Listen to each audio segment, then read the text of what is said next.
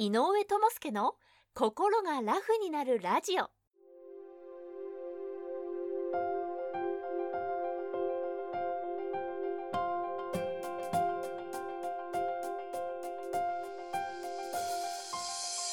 この番組は精神科医で産業医でもある井上智介が細かいことは気にせずに笑っていこうをテーマとして医学や心理学の側面から今すぐ使える心が軽くなるコツやスキルをお届けする番組です。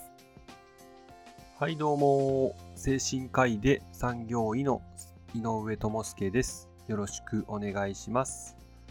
今日は熱中症予防に効果のある食生活についてお話ししたいと思います。どういったですね食べ物を食べたりまあどういった飲み物を飲むことでまあ、熱中症の予防につながるかというお話なんですけども、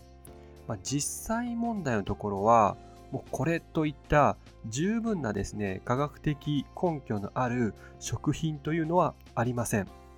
ただし、まあ、かなり暑くなってくる環境の中で、まあ、過ごした時にですね失っていきやすい栄養素などに注目してそれを補っていくということが予防につながるという観点はですね、まあ、誰しもが正しい方向だと分かってもらえると思いますので、まあ、そういった視点で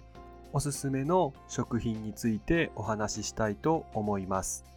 ただ、一番最初に関してはですね、これは取りすぎてはいけないよというものを紹介したいと思うのですが、やはり利尿作用のあるアルコールやカフェインなどは取りすぎはですね、脱水になっていってしまうので非常に危険です。なので普段以上に取らないというようなことをですね、意識して過ごしてみてください。また、ペットボトル症候群の危険があるので、まあ、糖質をですね、含んだ、まあ、清涼飲料水などをですね、まあ、ガブガブと大量に、ま、飲んじゃうことっていうのもとても危ないので、これも十分に注意してください。ちなみにペットボトル症候群っていうのを初めて聞いたよという方もおられるかもしれませんので軽く補足しておきますと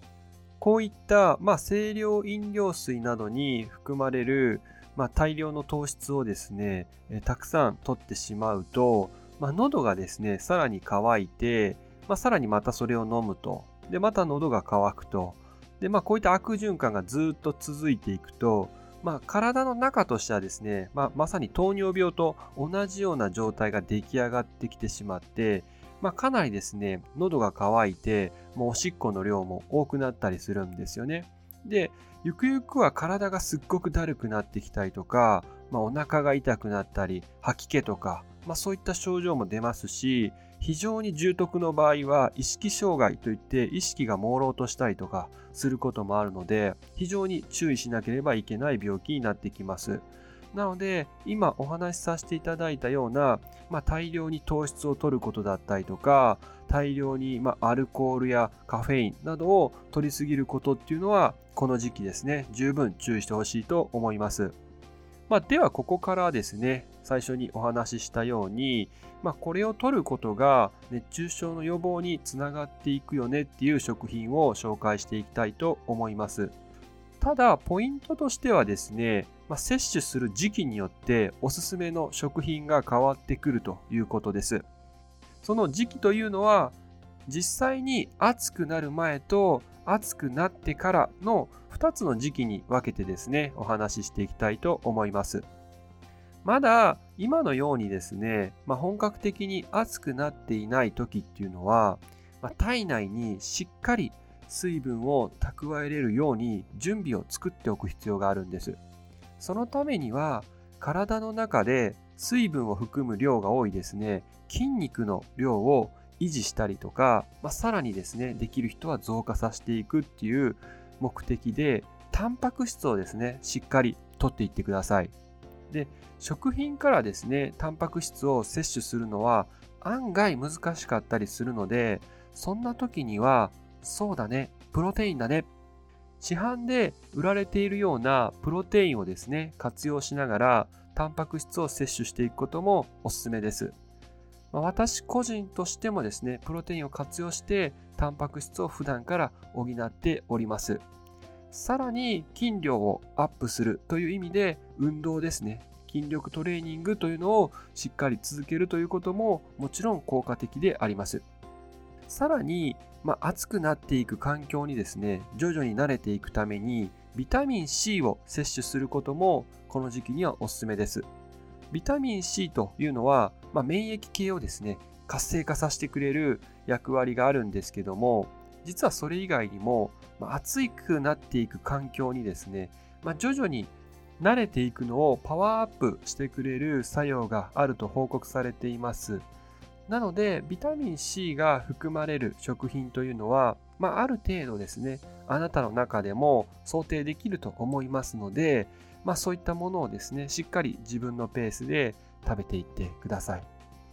では、えっと、本格的にですね、まあ、暑くなってきた時期に、まあ、摂取した方がいい食品について次はお話ししたいと思います。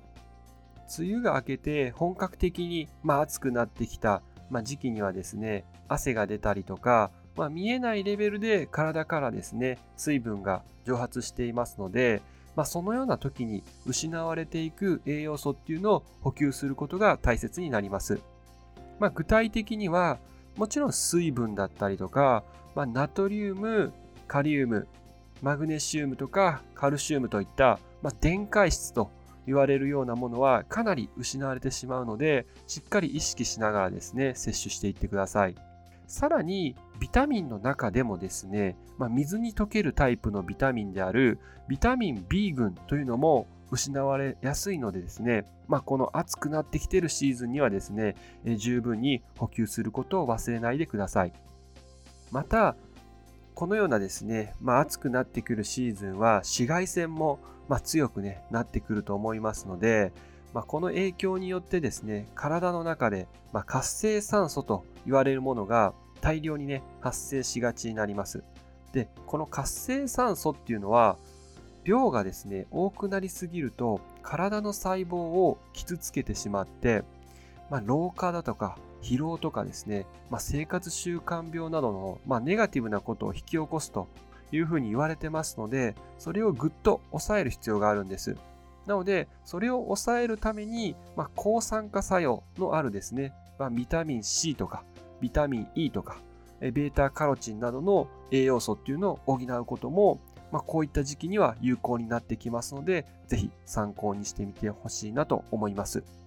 まあ、今回はですね、熱中症予防につながる食生活をテーマにしてお話ししましたが、まずはですね、まあ、暑くなってくる前と本格的に暑くなってきた2つの時期に分けながら必要な栄養素っていうのを補いつつですね、まあ、十分な休憩とか、まあ、偏りのない食事をですね、まあ、定期的にとってですね、本当に規則正しい生活を心がけるというのが何よりも熱中症予防につながりますので、ぜひトライしてみてください。では今日はこの辺りでおしまいにしましょう。最後まで聞いてくださってありがとうございました。また今後もラジオの更新のモチベーションなどにもつながりますので、ぜひ、ポッドキャストの人はフォロー、YouTube の人はチャンネル登録をお願いします。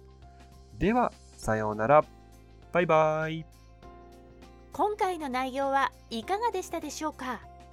少しでもいいなと思えば高評価やチャンネル登録をお願いしますそしてもしあなたと同じように悩んでいる方が近くにおられましたら是非この番組を紹介してもらえると嬉しいですでは次回もお楽しみに